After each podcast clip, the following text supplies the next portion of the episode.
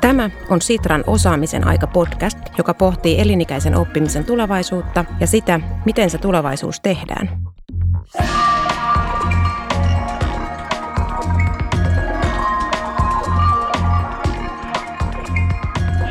Minä olen Milma Arola Sitrasta. Vieraana meillä on Helsingin yliopiston professori Katariina Salmela-Aro. Tässä jaksossa kysytään, mikä motivoi meitä oppimaan. Katariina, oletko sinä aina pitänyt oppimisesta? No niin kuin tässä kysytään, että pitääkö oppimisen olla aina kivaa, niin musta mä vastaisin, että ehkä että ei, että, että oppiminenhan vaatii aika paljon ponnistusta, että sen takia se ei ole aina sit kivaa.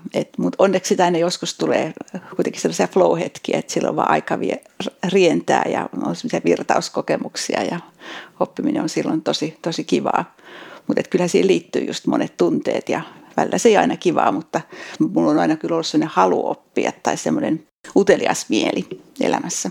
Joo, me eletään nyt aika erikoista aikaa. Meillä on niin sanottu koronakevät käynnissä ja tätäkin nauhoitusta tehdään nyt sitten etäyhteyksien päästä. Minä olen Helsingin keskustassa. Missä päin Katariina sinä istut? No mä asun täällä Veräjänmäessä, niin mä oon täällä kotona keittiössä. Tässä keittiössä on ollut tämä mun työpöytä tässä nyt parin kuukauden ajan, että täältä on tietysti ollut siinä mielessä hyvässä asemassa, että, että on pystynyt tekemään töitä. Kaikki eivät niin pysty tekemään, että on ollut siinä tavalla – voi olla kiitollinen tästä, että on, on ollut se mahdollisuus, että on pystynyt etänä tekemään ja, ja, ja, ja tavallaan on pystynyt sitä kautta säilyttämään tätä oppimisen intoa ja iloa myöskin tämän kevään aikana. No mitäs uutta olet oppinut tämän erikoisen koronakevään aikana? No tämä kevät on mulle henkilökohtaisesti ollut myös aika raskas, raskas kevät. Että, tota, on, oli tämä korona, mutta sitä ennen mun isä sairastui ja mä olin hänen saattohoidin hänet tuossa alku, alkukevään ja ja se oli aika semmoista, tai siinä, siinä tavallaan tämmöisen elinikäisen oppimisen kannalta mä sanoisin, että se oli myös hirveän tärkeä kokemus elämässä, että siinä näkee tämmöisen sukupolvien ketjun. Ja, ja mun isä oli sellainen, jolla, joka oli sellainen jatkuva elinikäinen oppija, että hän oli valtavan aktiivinen ja joka päivä oli monta kurssia ja seminaaria, kokouksia ja, ja hän ihan loppuun asti halusi koko ajan oppia uutta. Ja musta tuntuu, että häneltä mä oon niin oppinut ja opin, opin niin kuin tämän kevään aikanakin tosi paljon siitä elinikäisestä oppimisesta ja semmoisesta tulevaisuudesta, että hän oli myöskin tämmöisen tulevaisuuden tekijöiden yhdistyksen, johti, johti sitä ja hän, niin kuin, hän aina halusi nähdä eteenpäin, niin mä itse olen ehkä sitä oppinut. Ja ehkä semmoista kiitollisuutta myöskin, että elämää kohtaan, että myöskin sitten kun tuli tämä korona, niin me kaikki ollaan koettu sitä, että elämä voi olla aika haurasta, mutta sitten on nyt tullut myöskin paljon hyviä hetkiä, että on tavallaan semmoista yhteisöllisyyttä tullut kaikesta huolimatta tähän elämään. Mä olen pahoillani, kuulostaa rankalta keväältä sinulle, ja, mutta selvästi myös nyt opettavaiselta. Ja... Joo, musta sopii hyvin tähän teemaan, että, että elämässä tulee aina erilaisia tunteita, että elämähän ei ole aina pelkästään kivaa, vaan elämään kuuluu kaikki monet tunteet ja mun mielestä niistä kaikista tunteista voi oppia ja ne on niin kaikki tärkeitä. Että, että se on myöskin tärkeää, että, että tunteita ei jätetä niin kuin hava, havaitsematta, vaan että tunteet otetaan. Joo, tuntuu, että nämä tunteet liittyy myös tähän oppimiseen vahvasti, että me Sitrassa kysyttiin suomalaisilta aikuisilta marraskuussa 2019, että mitä ajatuksia ja tunteita elinikäinen oppiminen herättää. Ja tässä yli 2000 vastaajan joukossa aikuiset kertoivat, että he innostuu osaamisensa kehittämisestä, ovat kovin uteliaita oppimaan uutta ja muutenkin elinikäinen oppiminen tuntuu herättävän pääosin myönteisiä tunteita. Näyttää siltä, että se oppiminen on jotain, joka on niin kuin läsnä koko ajan suomalaisten arjessa. Iloa koetaan monissa arjen tilanteissa, työelämässä, perheessä, harrastuksissa, vapaa-ajalla ja koulutuksissa. Ja tuntuu, että ihmiset opettelevat elämää itseään varten. Toki niin kuin tämmöinen työelämässä pärjääminen ja menestyminen on yksi syy opetella uutta, mutta sitäkin enemmän näissä vastauksissa korostuu se, että halutaan niin kuin kasvaa ja kehittyä ihmisenä ja semmoisissa asioissa, mitkä itseään kiinnostavat. Ja tuokin, mitä kerroit äsken omasta keväästäsi, niin suomalaiset kertoi myös, että perheelämä ja ihmissuhteet on loppujen lopuksi niitä paikkoja, joissa niitä tärkeimpiä taitoja suomalaiset kokee oppineensa. Mutta tässä podcastissa tosiaan pohditaan sitä, että mikä meitä motivoi uuden oppimiseen ja miltä oppiminen tuntuu, millainen merkitys tunteilla on oppimiseen ja miten motivaatio vaikuttaa oppimiseen. Katariina Salmela-Aro, olet Helsingin yliopistossa kasvatustieteen laitoksella professorina. Joo, joo mä olin ensin tota parikymmentä vuotta Jyväskylän yliopistossa psykologiaprofessorina, mutta siirryin sitten pari vuotta, kun asun Helsingissä, niin tuonne kasvatustieteen laitokselle Helsinkiin. Niiden kahden tieteen alan kanssa tein erityisesti töitä. Kiva, että pääsit meidän vieraaksi. Me puhuttiinkin tästä jo, että arki koronapandemian aikana on herättänyt ihmisissä varmasti monenlaisia tunteita ja ihmisten on myös pitänyt opetella valtavasti uusia asioita, esimerkiksi etätyön tapoja. Ja samalla on toisaalta voinut ahdistaa ja pelottaakin. Ja myös tämä elinikäinen oppiminen herättää suomalaisissa yleensä positiivisia tunteita, innostusta ja uteliaisuutta, niin mikä yhteys näillä tunteilla on Katariina oppimiseen? Tunteilla on itse asiassa hirveän suuri merkitys ja mun mielestä ne tunteet on ehkä vähän niin kuin aliarvostettu asia oppimisen näkökulmasta. Et vasta viime vuosina on alettu ymmärtää se, että miten keskeinen merkitys tunteilla on ja, ja motivaatiolla. Motivaatio ja tunteethan myös liittyy toisiinsa. Ja mun mielestä vihdoinkin ollaan alettu tutkia kunnolla sitä ja, ja arvostaa sitä ja me ollaan myös nyt paljon viime aikoina tutkittu tunteiden merkitystä. Tunteethan voi olla toisaalta semmoisia, että ne estää myöskin oppimisen. Esimerkiksi jos kokee hirveän paljon stressiä tai ahdistusta, se voi olla myöskin kiihdyttävä tunne, että jotta oppii uusia asioita, niin tarvitaan jossain määrin niin kuin stressin ja ahdistuksen tunteita. Mutta oleellista on niin oppia säätelemään niitä, että mikä on se semmoinen oma taso, minkä, minkä kautta se ei niin kuin blokkaannu se oppiminen, vaan että se just sopivasti edistää. Ja, ja sitten tietysti jotkut negatiiviset tunteet, esimerkiksi semmoinen niin kuin hämmennys tai sitten on myöskin havaittu, että tämmöinen niin kuin ylipäätään jos on vain niin jotenkin kyllästynyt, ne tunteet on vähän niin kuin kokonaan estää, voi estääkin oppimisen. Mutta sitten on paljon sellaisia tunteita, jotka nimenomaan niin edistää oppimista. Puhutaan tämmöisistä aktivoivista, positiivisista tunteista, että erityisesti semmoinen, että, että jossain määrin just kokee semmoista iloa ja nautintoa ja siitä, että, että niin kuin asiat etenee ja, ja kokee semmoista luottamusta. Et luottamus on myös aika tärkeä, tärkeä siinä, että, että niin kuin uskaltaa lähteä oppimaan uutta ja, ja myöskin sellaisia, että semmoisia niin kuin pieniä oppimisen, onnistumisen kokemuksia. Ja sitten viime aikoina on aika paljon tutkittu myöskin tämmöistä tunnetta kuin yllätys tai myöskin tämmöinen niin uteliaisuus. Ja on havaittu, että ne on hirveän tärkeitä oppimisen kannalta niin kuin oppimista edistäviä tunteita. Joo, tässä meidän kyselyssäkin, kun kysyttiin suomalaisilta, että mikä tuottaa oppimisen iloa, niin monesti nousi joku hetki vaikka harrastusten, koulutusten tai työelämän parissa, jos on jotain tämmöistä oivaltamista tai, tai osaamisen soveltamista käytäntöön, että osasinkin toimia nyt tässä haastavassa uudessa asiakaspalvelutilanteessa tai, tai opin uuden kuntosaliliikkeen tai pärjäsinkin tällä vieraalla kielellä. Onko siinäkin sitten jotain tuollaista yllätyksellisyyttä, josta puhuit? Että ainakin tuntuu, että se oli hirveän palkitsevaa. Niin mikä siinä oppimisessa palkitsee? Usein se tavallaan lisää semmoista, myöskin semmoista luottamusta itseen ja, ja semmoista itsetuntoa, mutta myöskin just semmoinen, niin tulee semmoinen, että just myös puhuin vaikka tuosta uteliaisuudesta ja yllätyksestä, niin se myöskin johtaa siihen, että halu tietää lisääntyy. Että tulee semmoinen tunne, että haluaa tietää maailmasta enemmän ja haluaa olla jotenkin niin kuin avoin ja, ja oppia uusia asioita ja oppia elämästä ja itsestä. Ja tavallaan siinä voi olla tämän motivaation kannalta semmoinen sisäinen motivaatio myöskin, että tulee semmoinen, että jos saa itse, itse valita ja vaikuttaa, niin, niin haluaa oppia asioita. Hmm.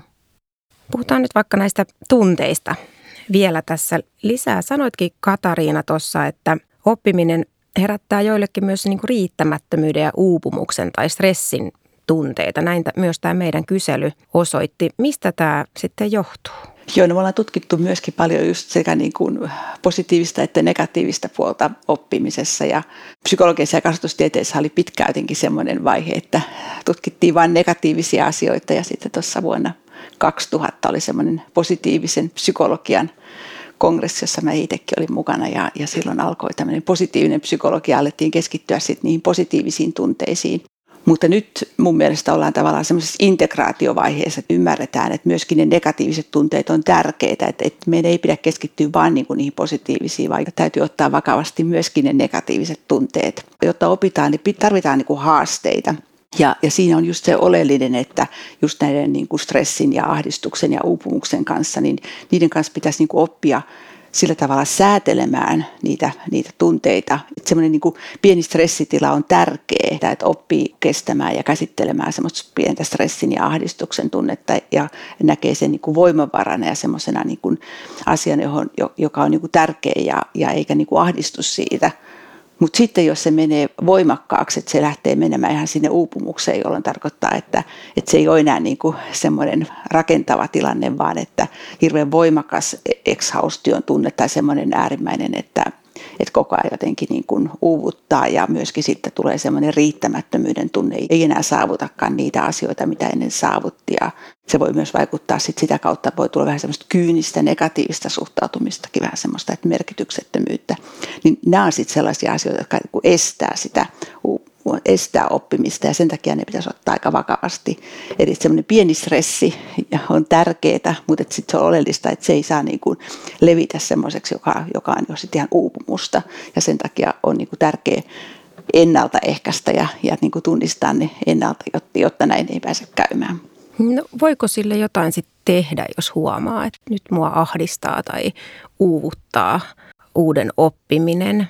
Tietysti se on myöskin sillä tavalla, että ehkä jos opiskellaan vaikka muiden kanssa, niin, niin myöskin NS-opettajan tai kuka sitten onkaan se vetäjä, niin sen aika tärkeä rooli myöskin oppia niin kuin säätelemään sitä Eli, eli tunnistamaan sitä, että milloin, milloin mennään niin kuin liian pitkälle ja milloin se ei ole enää semmoista positiivista stressiä, vaan, vaan milloin se alkaa mennä semmoiseksi negatiiviseksi stressiksi. Eli tavallaan ennaltaehkäistä sillä tavalla, ettei tule liian iso kuorma. Ja, ja siinä on yksi, yksi tärkeä tekijä, mitä mä mietin, on palautuminen myöskin, että sinne omaan arkeen, ja se on varmaan nyt tämmöisenä korona-aikana tosi tärkeää, että ihmiset ymmärtäisivät sen, että sinne omaan arkeen tarvittaisiin semmoisia pieniä palautumisen hetkiä. Jokaiselle ihmiselle voi olla erilaiset asiat niin kuin palauttavia, mutta että oppisi semmoiset, mikä just mulle sopii, mikä, mikä mua auttaa irtautumaan ja, ja onko se joku pikkulenkki ulkona tai onko se joku toisen joku kirjan lukeminen tai telkkarin katsominen tai digilaitteen kanssa tekeminen jotain tai tietysti varmasti useimmissa muiden ihmisten kanssa oleminen, mutta se ei ehkä nyt tällä hetkellä ole ihan kaikista helpoin asia, mutta, mutta semmoinen niin palautumisen, ottaa palautumisen myös vakavasti.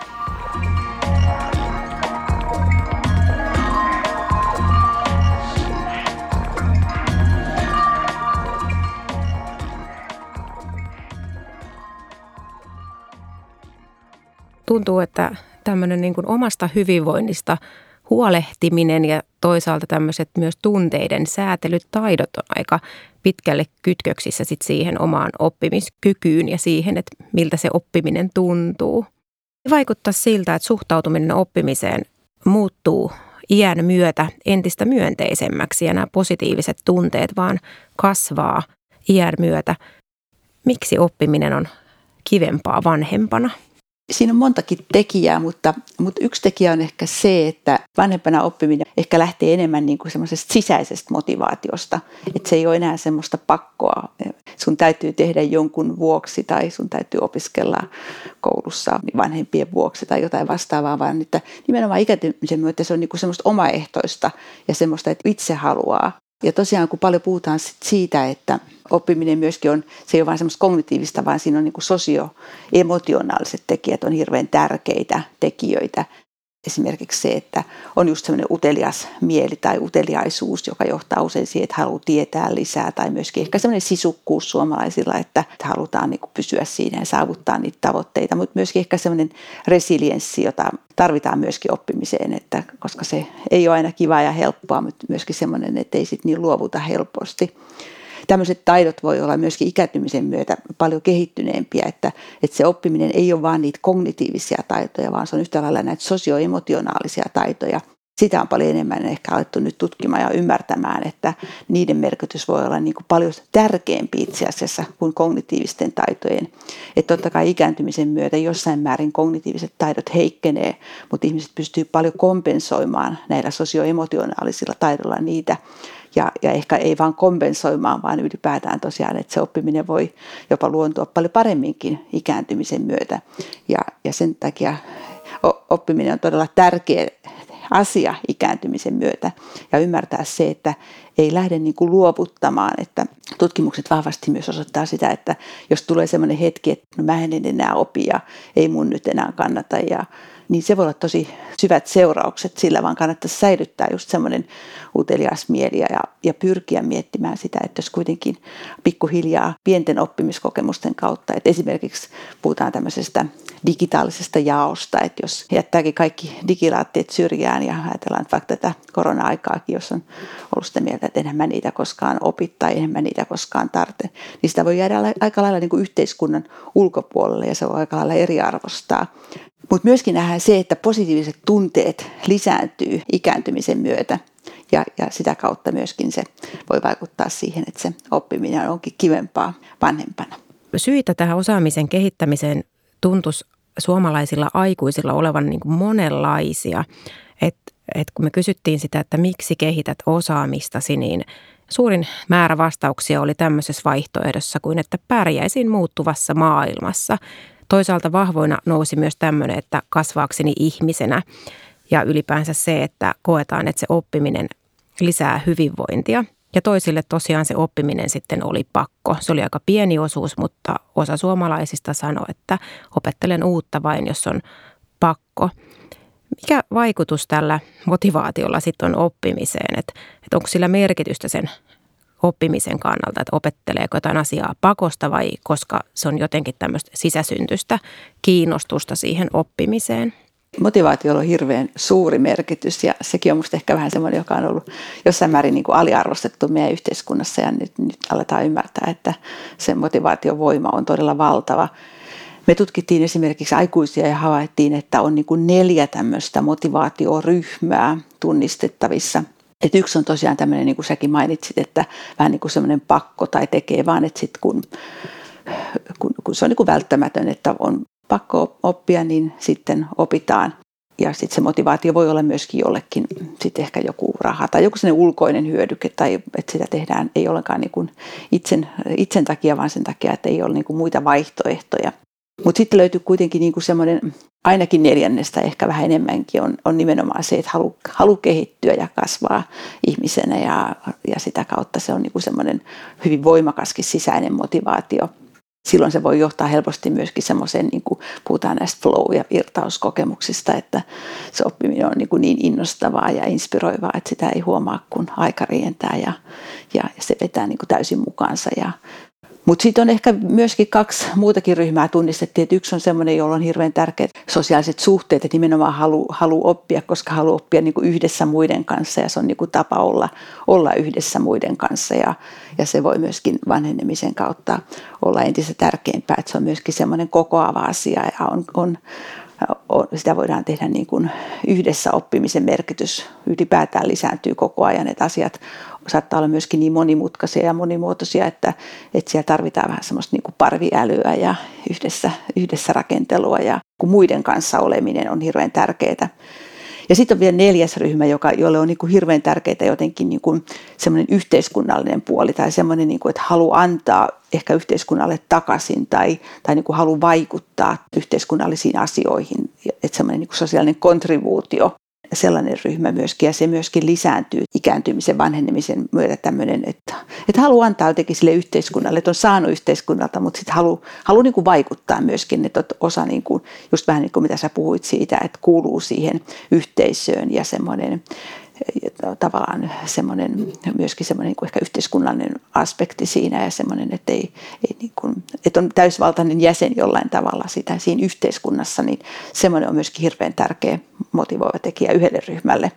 Joo, tosi, tosi kiinnostavaa. Toi kolmas noista ryhmistä, jonka mainitsit, tämä tämmöinen niin kuin yhdessä oppiminen, niin tulee heti mieleen, että tässä meidänkin kyselyssä, niin kun vaikka kysyttiin suomalaisilta, että miten ne oppii työelämässä, niin suurin osa kertoo, että ne oppii tekemällä muiden kanssa töitä tai esimerkiksi opastamalla tai perehdyttämällä muita. Ja samoin kun kysyttiin, että mikä tuottaa oppimisen iloa, niin siellä oli paljon tällaisia niin kuin sosiaaliseen vuorovaikutukseen liittyviä hetkiä, että opetin serkun uimaan tai opin lapsen lapselta digitaitoja tai opetin kokemattomampaa kollegaani. Mm. Miten tämä sitten tämä vuorovaikutus ja yhdessä jonkin asian äärellä oleminen niin vaikuttaa oppimiseen? Joo, se on tosi, tosi niin kuin tärkeä ja motivoiva tekijä monelle. Totta kai on sitten joku ryhmä, jotka nimenomaan haluaa aina oppia yksin, mutta että just se, että, että tavallaan luodaan niin kuin yhdessä semmoinen co-creation tai yhdessä luominen se, ja että jokainen antaa jonkun osansa sinne, niin, ja silloin voidaan saavuttaa paljon enemmänkin ja paljon niin kuin isompiakin asioita, niin, niin se on hirvittävän tärkeä, tärkeä tekijä. Ja, ja se on, voi olla myöskin niin kuin liima, että sitten myöskin esimerkiksi tunteethan niin kuin tarttuu ja ryhmässä tarttuu myöskin semmoinen oppimisen ilo, että kun joku saavuttaa jotain, niin sitten se, se niin kuin voi levitä siellä ja että se ei ole niin kuin toiselta pois, vaan se nimenomaan niin kuin leviää usein tämmöiset niin kuin oppimista edistävät tunteet ryhmässä. Ja, ja siinä mä näkisin, että olisi hirveän tärkeää jotenkin meidänkin työelämässä, että eri, erilaisista esimerkiksi ikästereotypioista päästäisiin pois, vaan että olisi niin semmoisia heterogeenisia ryhmiä, että olisi niin eri ikäisiä työyhteisössä, ettei olisi aina vain niin semmoisessa kuplassa samanikäisten ja samanlaisten kanssa, vaan usein sitten semmoiset niin haastaa hmm. Ja, ja se voi hyvin olla semmoista avartavaa ja, ja sitä kautta voi tulla hyvin tärkeitä semmoisia jaettuja kokemuksia. Joo, se on varmasti näkökulmia avaavaa ja sitten ehkä perinteisesti helposti itse ajattelisin, että no oppiminen on, on hirveän yksilöllinen asia, mutta kuulostaa siltä, että se on loppujen lopuksi aika sosiaalinen ja tämmöinen kollektiivinen. Joo, ja just se mitä mä kanssa sanoin, just ne sosioemotionaalisten taitojen merkityksestä, että, että ne on niin kuin äärimmäisen tärkeitä ne sosiaaliset kompetenssit ja semmoinen se sosiaalinen ulottuvuus siinä oppimisessa, että, että se voi olla niin kuin itse asiassa kaikista tärkeinkin asia tosiaan hyvin monelle se sosiaalinen ulottuvuus ja sitä ei pidä ollenkaan niin kuin väheksyä.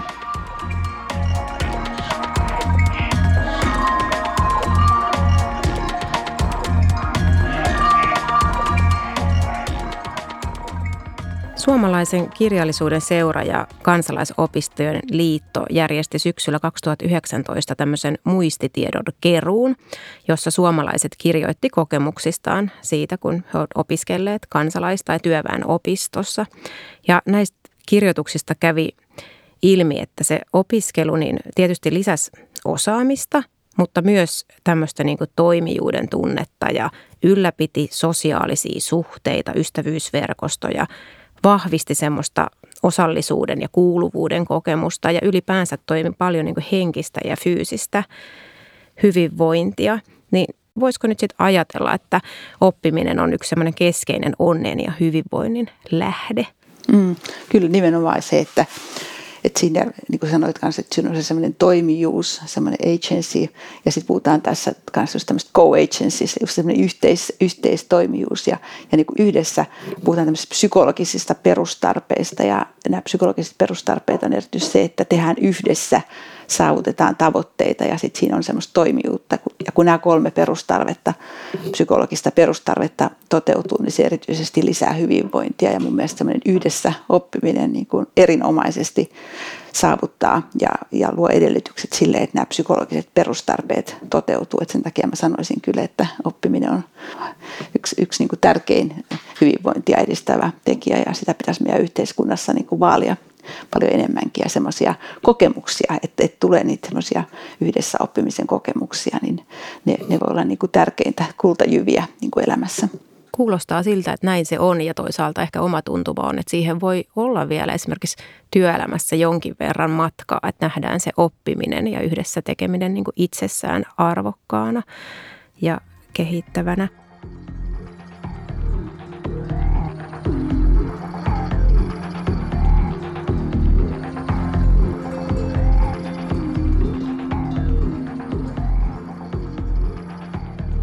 Katarina Salmela, Aro, nyt jos pitäisi vastata tämmöiseen vaikeeseen kysymykseen, että mitä mielestäsi voisi tehdä heti, jotta Suomi olisi tulevaisuudessa parempi paikka jatkuvalle ja elinikäiselle oppimiselle?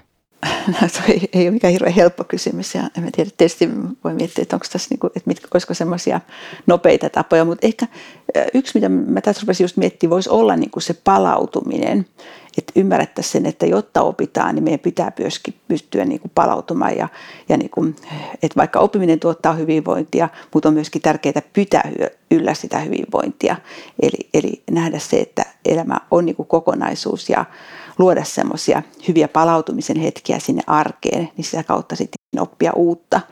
Eli, eli miettiä sitä, että mikä, mikä itseä palauttaa ja, ja semmoisia pyrkiä sitten sinne arkeen. Vaikka töihinkin voisi miettiä työpaikoille, että ne ei tarvitse olla vain sen työpäivän jälkeen, vaan ne voisi olla siellä töissä semmoisia pieniä asioita, joilla saattaisikin olla hirveän suuri, suuri merkitys.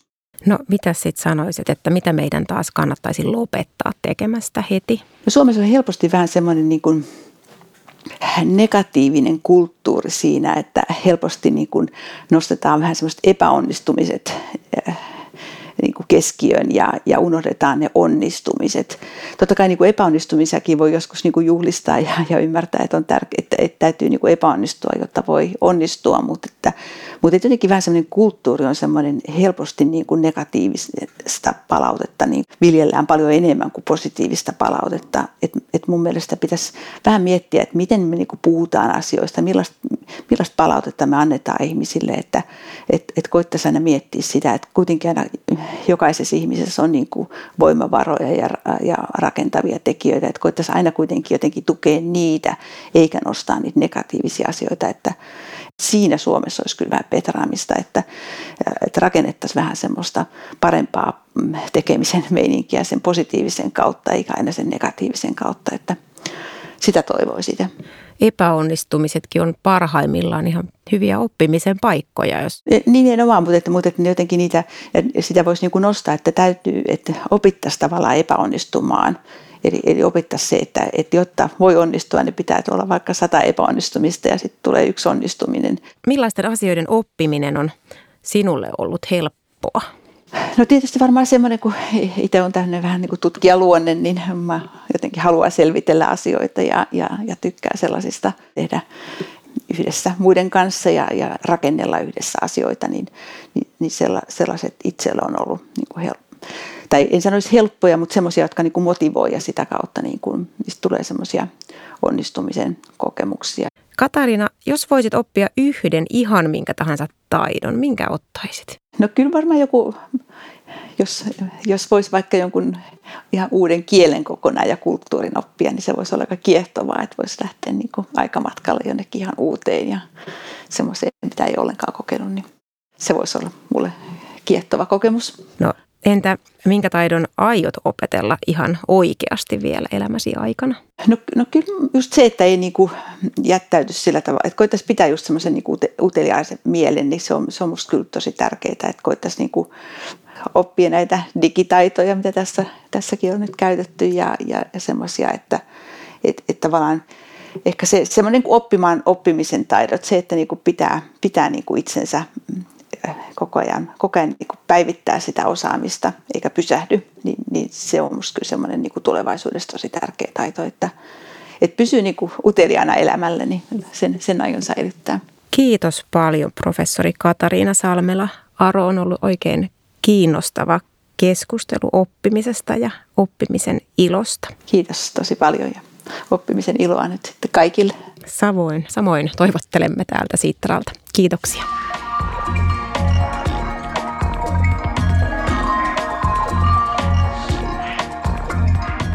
Kuuntelit Sitran osaamisen aika podcastia. Löydät sen Sitran osaamisen aika verkkosivuilta sekä iTunesista ja Spotifysta. Podcastia voi seurata myös Twitterissä ja osallistua keskustelun hashtagillä osaamisen aika.